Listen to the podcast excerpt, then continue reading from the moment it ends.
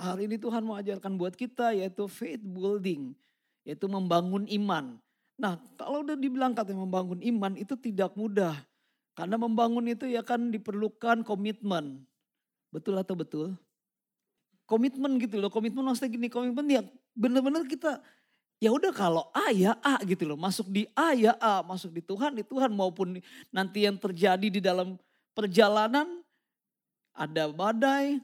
Terus misalnya ada hujan. Kehujanan, kepanasan. Apa, pokoknya bahasanya gue tetap di situ. Sampai sini nyimak saudara. Makanya Alkitab berkata gini dibilangnya. Yudas. Surat Yudas ini ya kan ketika kita lihat nanti di pasal 1 memang di ayat cuma 1 doang pasal 1. Itu dilihatnya ya kan dari mulai ayat yang pertama tentang hukuman atas guru-guru palsu. Nah kenapa ya kan Yudas ini bukan Yudas Iskariot ya. Yudas ini saudaranya Yesus ya saudara Yakobus. Ya. Nah di sini lihat deh Yudas ini sedang lagi kasih tahu bahwa keadaan-keadaan dibilangnya ayat ke-17. Kalau saudara lihat. Tetapi kamu saudara-saudaraku yang kekasih, perhatiin deh. Ingatlah akan apa yang dahulu telah dikatakan kepada kamu oleh rasul-rasul Tuhan kita Yesus Kristus. Berarti ya kan di sini para rasul sudah memberitahu gitu. Betul ya? Para rasul ya kan itu sudah memberitahu kepada saudara-saudara yang percaya kepada Tuhan. Bahwa dibilang gini, sebab mereka telah mengatakan kepadamu bahwa para rasul ini telah mengatakan kepada orang percaya, kasih tahu, dibilang menjelang akhir zaman akan tampil pengejek-pengejek yang akan hidup menuruti hawa nafsu, kefasikan mereka. Nah, Alkitab ini 18 dibilang pengejek-pengejek akan tampil bicara tentang gini, bahwa nanti ada lelucon-lelucon gitu maksudnya. Hal-hal yang rohani dileluconin bahasanya gitu. Nah ini yang terjadi hari ini. Nah dibilangnya kita disuruh persiapin bahwa nanti akan tampil seperti itu. Hal-hal pengejek-mengejek itu hal-hal yang dibuat lelucon. Lelucon tentang hal-hal yang kekudusan, hal-hal yang rohani, hal yang tentang Tuhan. Pasti tidak membangun bahasanya di sini. Begitu. Ya, nah makanya Tuhan ingatkan melalui kitab Yudas ini buat kita gerejanya. Akan tetapi katanya. Ketika dibilang sebelumnya, ayat 18 dibilang ada pengejek-mengejek, terus lanjut ayat 19. Mereka adalah pemecah belah. Nanti dibilang akan tampil orang-orang yang selalu membuat lelucon-lucon. Jokes yang tidak membangun, bahkan ya kan bicara tentang hal yang rohani dibuat lelucon yang tidak membangun.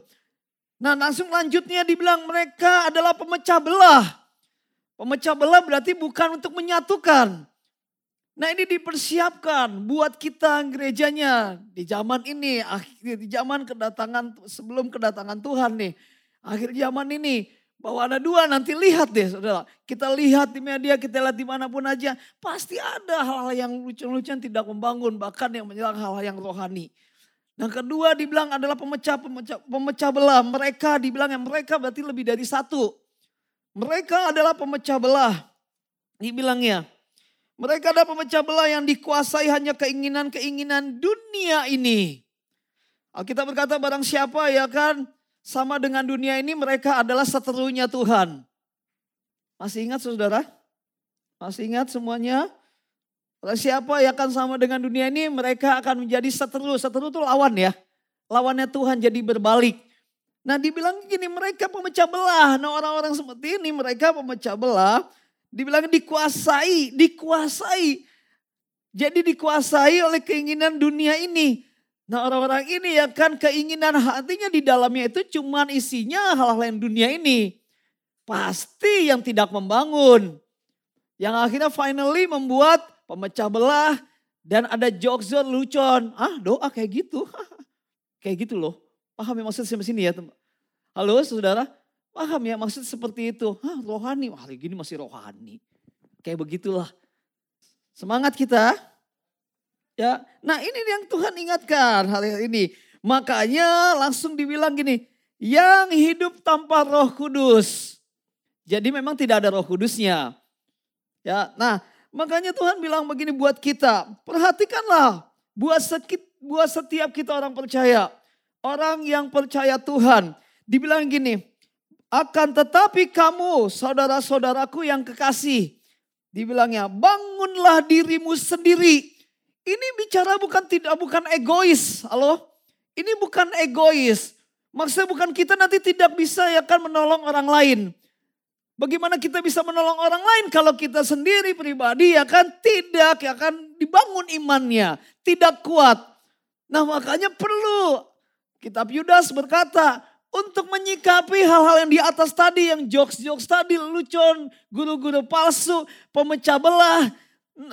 Kitab Yudas berkata buat kita, disuruh setiap orang percaya, bangun dirimu sendiri.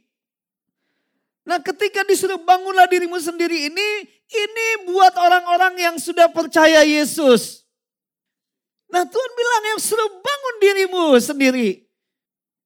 Makanya ada waktu yang namanya dibilang saat teduh buat diri kita. Nah, itu sebenarnya kita lagi melatih untuk membangun diri kita. Iman itu pondasi dasar.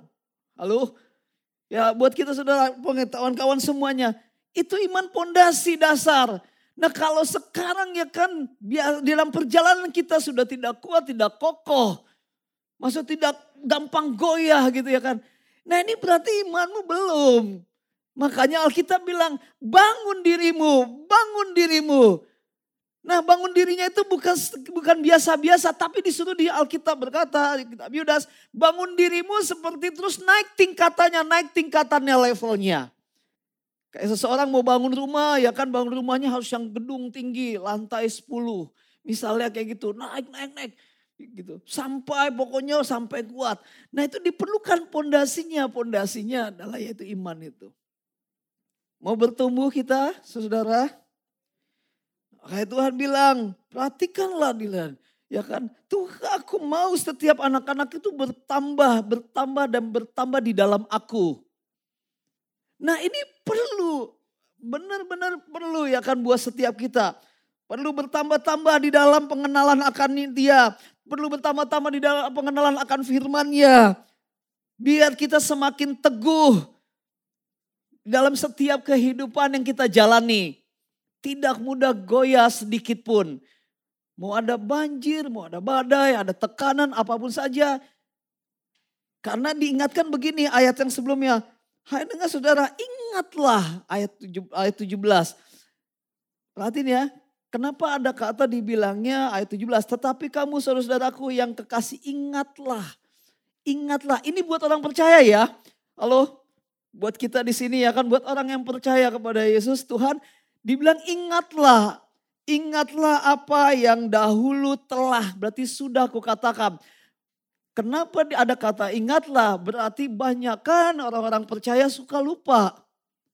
Ya, suka lupa. Mungkin bukan suka lupa juga kali ya, suka melupakan kali ya.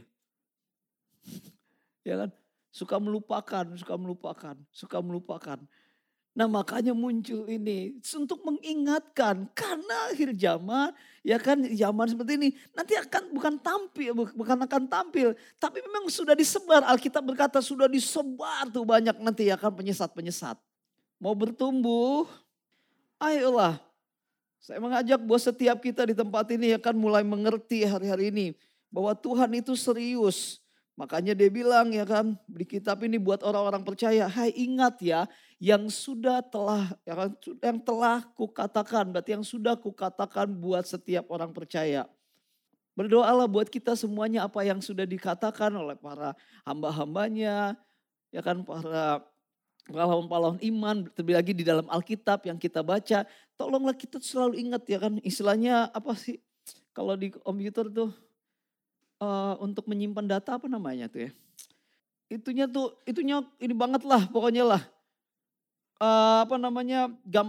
Banyak banget gitu untuk menyimpannya terus kita bisa gampang gitu untuk mengingatnya. Nah itu pikiran kita walaupun otak kita kecil, tapi Tuhan mau ajarin buat kita.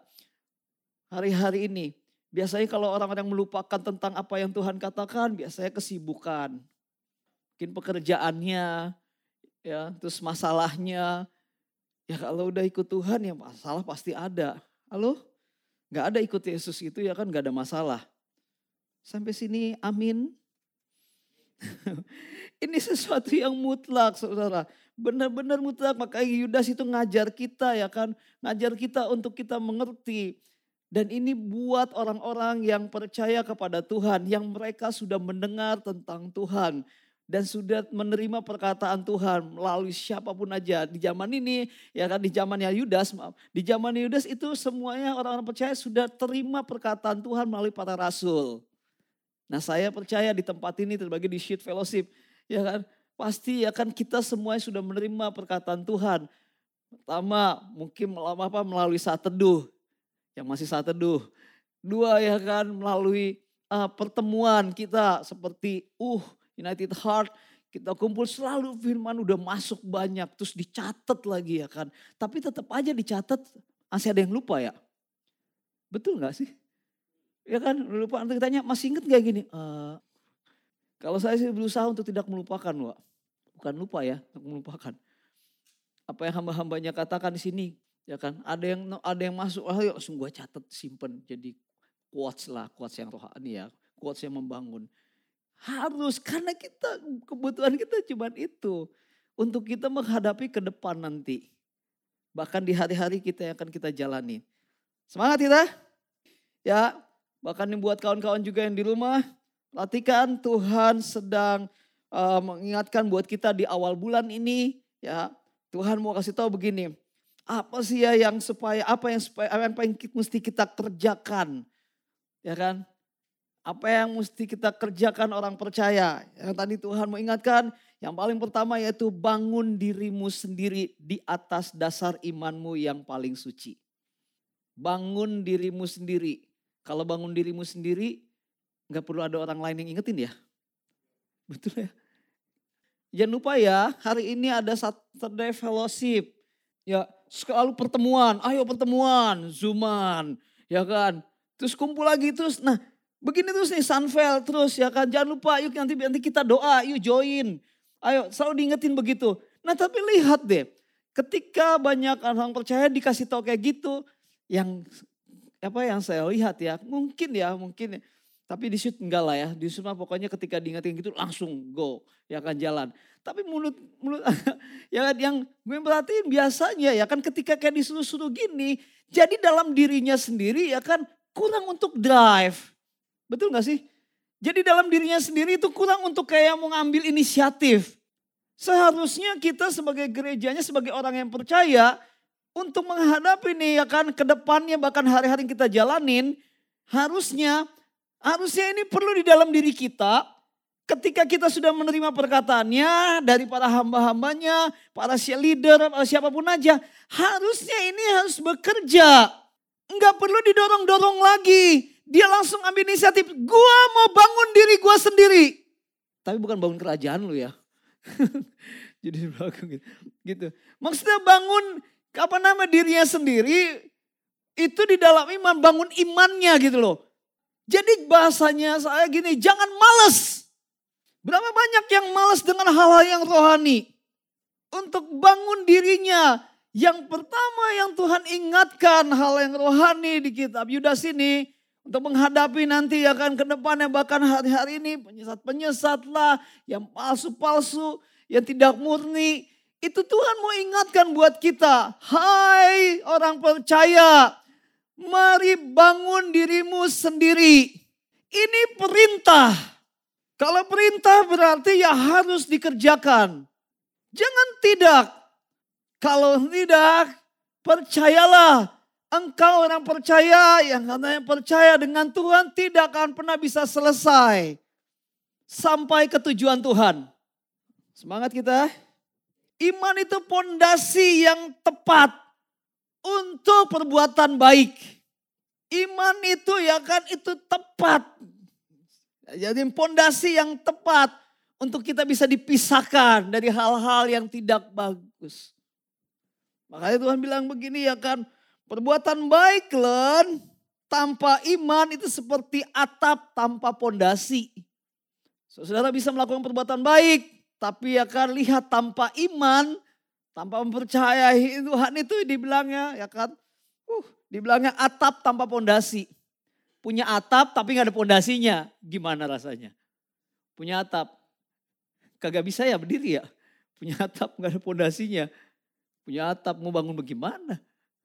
Emang bisa sulap gitu doang atap gak ada pondasinya. Nah itu yang di sekarang hari-hari ini Tuhan mau kasih tahu. Terus iman tanpa perbuatan baik ya kan seperti pondasi tanpa bangunan. Mari kita sama-sama mau belajar ya. Dalam hal ini kita semuanya terus mau belajar. Belajar untuk mengingat apa yang sudah dikatakan. Melalui firman-Nya, melalui saudara saat teduh. Melalui saudara diberitahu, dinasehatin oleh para leadernya. PIC-nya. Udah ya kan jangan dilupakan itu. Saya yakin ketika diberitahu seperti itu, ketika saudara baca Alkitab, sebenarnya itu lagi bangun dirinya. Halo, bangun dirinya ya kan biar imannya tuh naik gitu loh. Jadi jangan berhenti sampai di situ, berhenti cuma di pelayanan, berhenti cuma di situ. Enggak, tapi mesti bangun dari dalam. Dan itu mesti perlu inisiatif dari kita. Dan apa ya saya yakin ketika saudara-saudara orang percaya punya ada firman itu dan itu yang menggerakkan, pasti kita gak perlu disuruh-suruh. Lalu saat teduh gak perlu disuruh. Wah nih waktunya sunvel nih, gue persiapin. Sunvel gue persiapin, mandi rapi, mungkin harus pakai baju yang bagus walaupun cuman YouTube doang. Loh kan menghadap hadiratnya, menghadap Tuhan. Raja atas segala raja. Ya kan, masa mau sunvel gitu ya kan bahasa gitu. Yang penting pakai kaos kutang aja wecuk ya kan. Terus sambil makan, ya amin pakai makan ayam. Amin. Makan babi rica, amin. Pedes lagi minum. Ya isok ya aja zaman sekarang. Fokusnya kan di hati ya. Yang penting hatinya bisa fokus. Orang yang fokus aja ya kan dia mempersiapkan segalanya suka lupa Wak. Apalagi yang gak mempersiapkan. Semangat kita. Ya buat di kapal ini mari sama-sama kita mau belajar. Makanya Tuhan bilang, lihatlah, ingatkan buat gerejanya, buat kita di sini. Buat setiap orang percaya, persiapkan menjelang datanganku, menjelang tampil mengejek-mengejek. Ya kan, menjelang nanti yang terjadi apa gitu di dalam kehidupan. Bangun dirimu sendiri di dasar iman yang paling suci. Amin saudara. Ingat ya, prosesnya membangun ini, saya ingatkan buat setiap kita, proses membangun setiap iman ini, itu gak berhenti sampai di sini. Sampai kapan? Ya sampai Tuhan selesaikan buat kita. Maksud sampai selesai semuanya. Ya, jadi jangan berhenti sampai sini.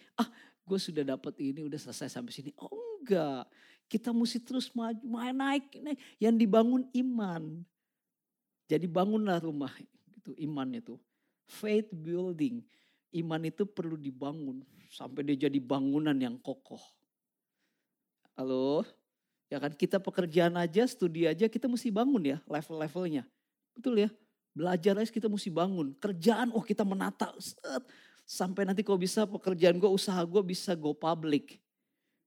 Nah demikian juga iman sampai go public. Ya. Poin yang pertama Tuhan bilang bangun dirimu. Semangat ya saudara. Karena Tuhan ingatkan seperti ini. Terus ya buat kita mengerti. Terus Tuhan ajarin kita juga. Bagaimana sih cara membangun diri sendiri? Halo? Bagaimana cara membangun diri sendiri? Membangun diri sendiri dengan iman. Yang jelas yang pertama pasti dengan firman Tuhan. Tidak ada obat yang lain. Halo? Tidak ada vitamin yang lain. Cara membangunnya pasti dengan firman Tuhan. Dan saya ingatkan buat setiap kita ya kan anak-anak Tuhan. Orang percaya jangan jemu-jemu ya kan. Untuk mendengar, membaca dan renungin firman-Nya. Hai. Bahkan yang di luar studio juga. Sadis luar studio.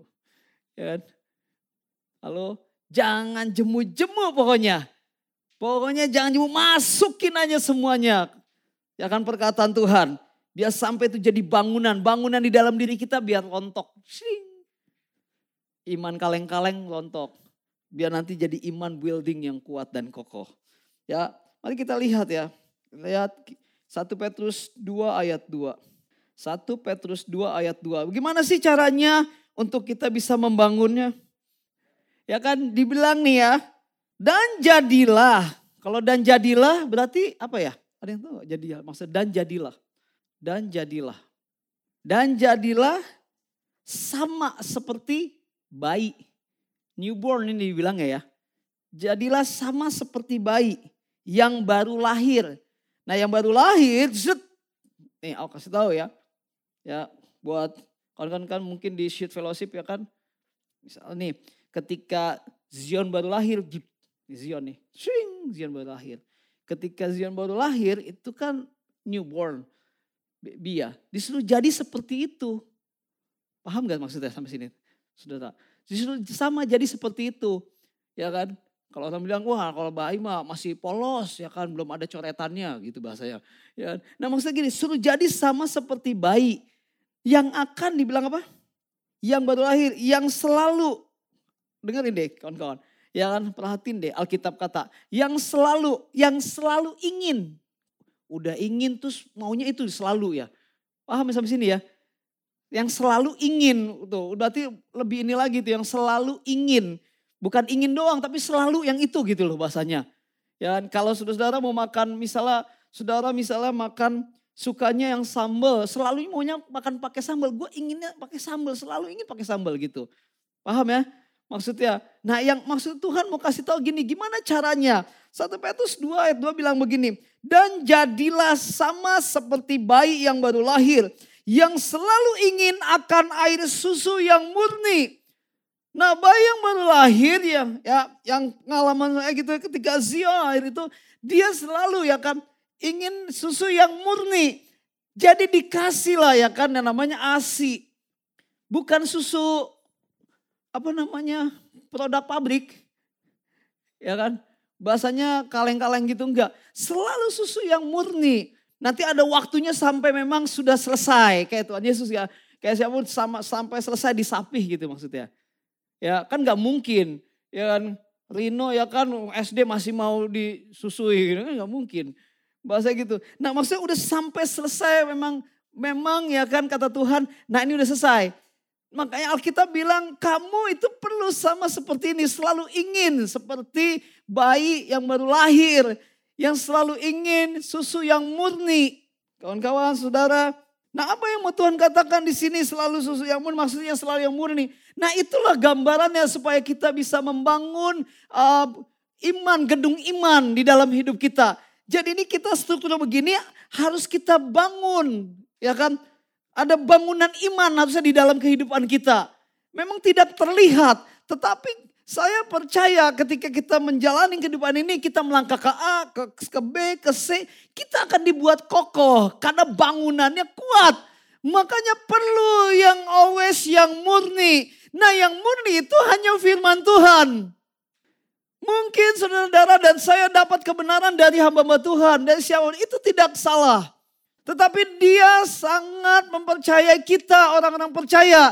Apa? Ada yang namanya spoken word. Ada yang namanya Tuhan berfirman buat kita. Makanya Alkitab bilang tadi di Yudas, bangun dirimu sendiri. Bukannya kita tidak membutuhkan orang lain. Tapi saya mau ingatkan buat kita, mari sama-sama bangun dirimu sendiri di dasar iman yang paling suci. Yaitu firman yang murni, yaitu kebenarannya sendiri. Perkataannya sendiri. Biar kita kuat gitu loh. Supaya, nanti deh saudara. Supaya olehnya, oleh apa tadi? Air susu yang murni tadi. Ketika jadi bayi, newborn. Ya kan, supaya olehnya, beroleh dibilang apa? Supaya olehnya kamu dibilang grow up. Grow up itu ke atas. Nah harusnya bangunan yang kita bangun iman itu kalau kita selalu ngisi firman yang murni, terus murni. Itu kita akan menjadi bangunan dan naik dan grow up. Nah grow up-nya iman ini naik ke atas, Alkitab berkata itu naik imannya ke atas itu menuju keselamatan. Karena dengan iman itu hanya menyelamatkanmu, betul ya? Karena iman menyelamatkan, imanmu gitu. Nah itu mesti dibangun dulu di dalam kita. Bukan sekedar cuman kalau sekarang aja zaman sekarang mungkin ya. Gue mau kendaraan ini, mobil ini, mau rumah ini. dengan iman nih dalam nama Tuhan Yesus. Gigi lu mesti baca dulu. Itu sesat namanya. Bener ya? Susah dikit-dikit tuh. Nih gue doain dulu ah. Bukan ini yang Tuhan mau. Tapi menujunya keselamatan. Semangat kita. Mari mulai bangun. Sekarang kita ya kan. Yang tadi duduk. Rohnya diem. Malas-malesan. Ya kan. Udah tidak punya kayak. Bahasanya gini. Hal yang rohani kayak gak ada daya juang gitu loh. Padahal itu mesti dibangun. Ya, mari lihat saudara-saudara ya. Mesti bangun di dalam kita. Nih, di dalam tubuh kita tidak kelihatan di dalamnya. Tapi itu ada yang namanya roh. Ya kan, jiwa. Itu mesti kita terus bangun, kita bangun, kita bangun, kita bangun di dalamnya. Bangun sampai benar-benar bangunan yang tinggi, tinggi dan kuat. Dan saya yakin ketika bangunan tinggi sampai sudah saatnya, pasti itu menuju keselamatan. Amin. Amin ya. Marilah ya kan. Yang pertama untuk menyikapi di kapal ini. Mari kita mulai belajar bukan saja percaya. Kemarin saya sering-sering dengan siapa saya lupa ya. Terus diingatkan begini. Tuhan ingatkan. Tuhan itu bicara juga melalui kita pribadi. Dan Tuhan kasih tujuan buat kita pribadi. Percaya tidak? Kita komunitas gerejanya Tuhan juga kasih. Ini gambaran besarnya buat kita. Buat tujuan di korporatnya. Tetapi dia pun juga kasih di kita. Pribadi buat kita. Halo, contoh misalnya, diingatkan gue kayaknya mesti masuk ke sini, ya kan misalnya nih yang STT ya kan, gue mesti kerja di sini, jadi ngajar di sini, biar gue nyatakan, nah itu kan Tuhan taruh juga di situ, halo, nah itu Tuhan taruh di kita, pasti, dan itu pasti Tuhan ngomong sama kita, nah dalam hal itu Tuhan mau kita bangun terus dengan dia. Dan saya yakin Tuhan kasih juga tujuannya buat pribadi kita. Dan kita ngumpul di tempat ini, satu komunitas, satu gereja, kumpul bersama-sama. Itu bukan sekedar ya udah satu kapal begini-begini aja. Enggak, dia pasti kasih juga tujuannya buat kita masing-masing. Kayak Auk misalnya, ya udah Auk tetap di sini. Terus Tuhan kasih ke Auk gini hati yang kan sudah ngerjakan. Diketemukan teman-teman yang lain gitu ya. Dulu yang di tempat dulu dia tongkrongan. Terus akhirnya Auk di sana bisa membagikan. Gatau, oh Tuhan taruh ini di sini untuk membagikan tentang dia. Dan saya yakin kawan-kawan juga pasti begitu. Saudara orang-orang percaya. Nah ini yang Tuhan mau kasih tahu untuk menyikapi di masa-masa nanti kedatangan Tuhan. Dan ini pasti mesti dikerjakan buat setiap orang percaya. Semangat kita. Mau bangun diri sendiri. Kalau kamu mau bertumbuh di dalam Tuhan menuju keselamatan yang Tuhan sudah siapkan, sediakan. Tidak ada kata lain, kita mesti bangun diri kita sendiri. Jadilah bangunan yang kokoh. Dan perhatikan buat kita prosesnya itu perjalanannya benar-benar panjang. Jadi jangan cepat menyerah, ya.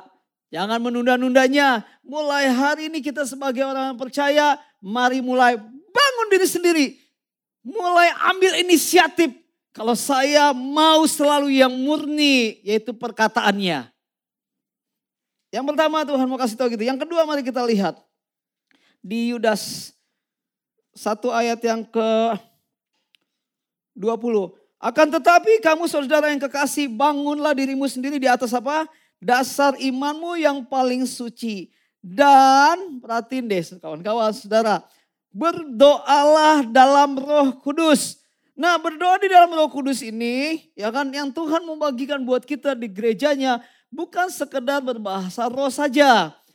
Nah di sini Tuhan mau ingatkan. Dan doa yang akan dibilang doa di dalam Roh Kudus bicara tentang begini. Biarlah Roh Kudus itu membimbing kita.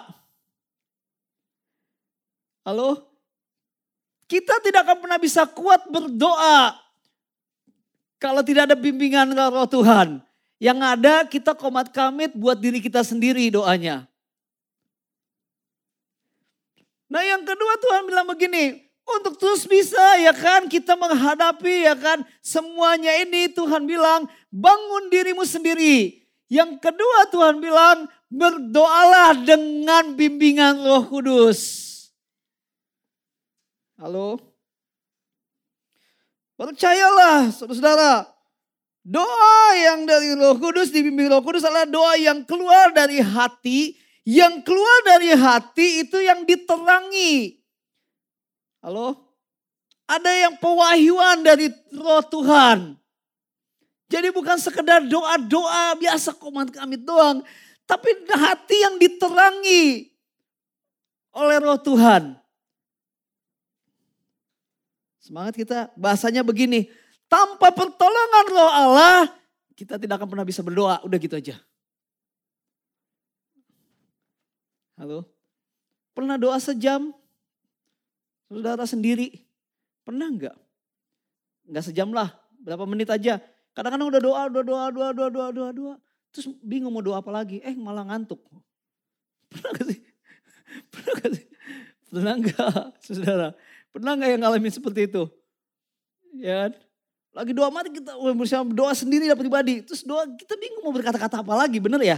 Ada yang kayak gitu? Pernah ya? Doa. Nah makanya mesti di-guide gitu. Ada tour guide-nya kalau mau doa. Halo?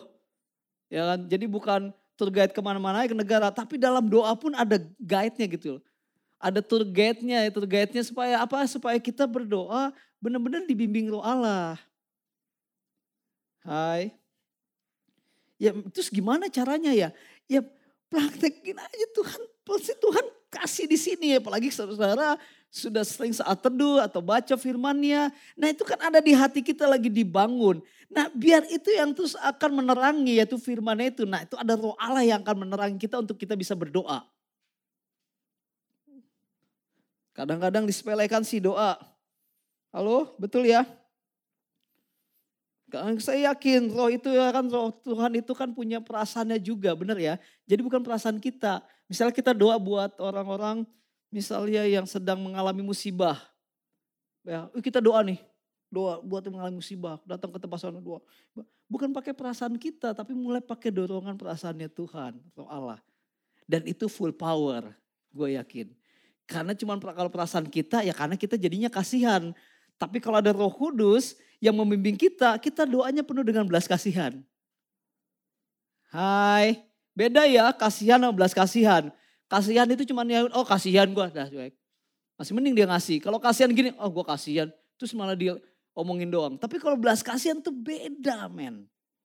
Ayo mulai bangkit kita. Buat di tempat ini. Ya, karena Tuhan bilang ya kan hanya doa yang dibimbing Roh Kudus yang akan dikabulkan. Mau dikabulkan? Setiap requestnya mau dan. Bukan iblis ya. Ada 3 permintaan. 1 ini, 2 ini gitu. Bukan. Ya kan? Mau dikabulkan doanya. Halo.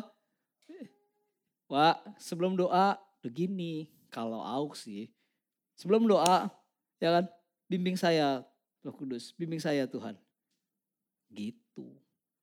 Ya kan? Tapi tetap kita yang mesti berdoa. Bukan bimbing aku Roh Kudus. Diam kita, diam. Mana Roh Kudus nih? Bukan begitu. Kan itu perlu dibiasakan, benar ya? Halo, kan kita perlu dibiasakan. Karena nanti kalau dibiasakan kita akan peka. Nah harusnya doa itu tidak membosankan. Halo.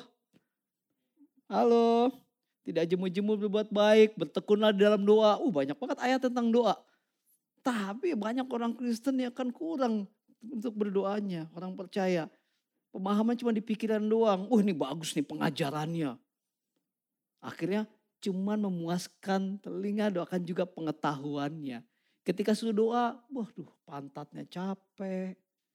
Matanya, mulutnya nguap mulu, gak jelas. Semangat kita, saudara. Halo, ya mau kita terus membangunnya buat diri kita. Terus aku diajarin begini yuk, dengerin deh kawan-kawan. Ya kan? Supaya kita gak ngerti ya. Pernah gak saudara itu ngalamin seperti begini. Ketika lagi di dalam perjalanan atau di rumah atau lagi ngapain aja gitu. Tiba-tiba ada dorongan gitu. Roh Tuhan suruh berdoa. Bukan Roh Tuhan, kita mungkin gak tahu. Tapi kayak dorongan suruh berdoa. Halo. Ya. Yang di luar studio pernah ngalamin? Ada gak dorongan? Tiba-tiba dorongan gitu, ada dorongan gitu. Saya ingatkan, jangan pernah menolaknya. Langsung berdoa. Berarti lagi diajarin tuh, lagi dibimbing. Supaya biar peka. Ya, semangat ya teman-teman. Halo. Jadi bahasanya gini, bukan kita diundang untuk datang dan berbicara kepada Tuhan, bukan saja berkata-kata, bukan mengisi waktu luang doa. Halo. Ya, doa bukan mengisi waktu luang gitu, bukan. Tetapi dia ada dorongan.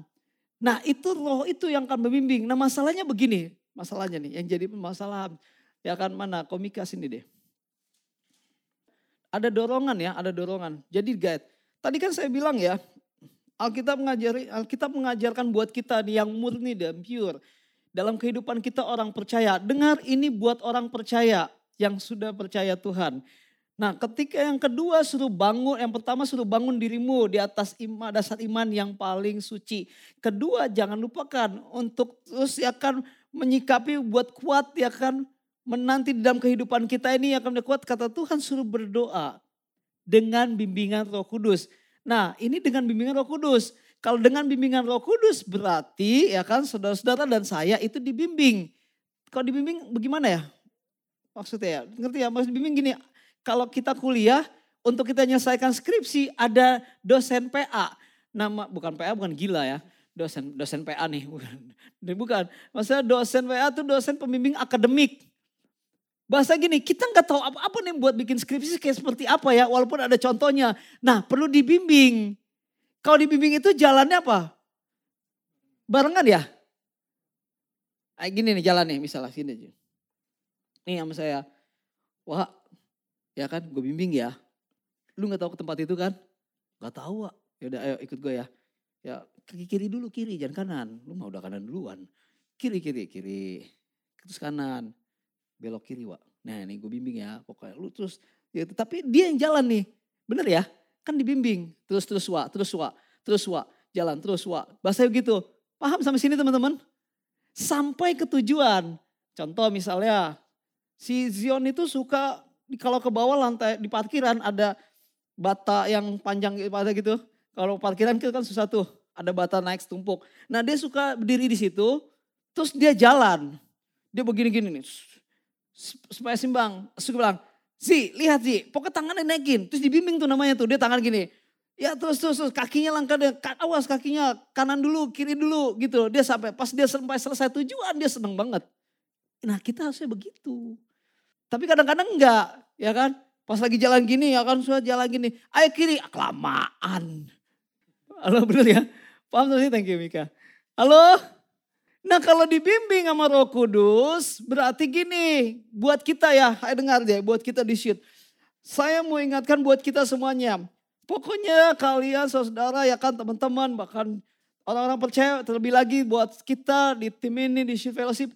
Jangan merasa gue masih muda, gue begini. Enggak, ingetin nih, dengerin. Pokoknya belajarlah untuk dibimbing oleh Roh Kudus itu cuma satu caranya yang saya dapat. Belajarlah untuk rendah hati. Ketika kita mau rendah hati ya kan hati kita mau diajar, kita gampang sekali dibimbingnya. Kalau kita udah mulai... Gak mau rendah hati ya kan. Bahasa gini. Gue bisa nih pakai ini nih. Gue bisa pakai cara ini. Gue bisa pakai pengalaman ini. Gue ngerti. Gue udah tahu kayak gini pengalamannya. Jangan bro. Atau sister. Untuk menyikapi ke depan ini ya kan. Biarlah kita hari-hari ini orang-orang percaya. Always selalu ingin dibimbing oleh Roh Tuhan. Agar kita bisa sampai ke tempat tujuan Tuhan.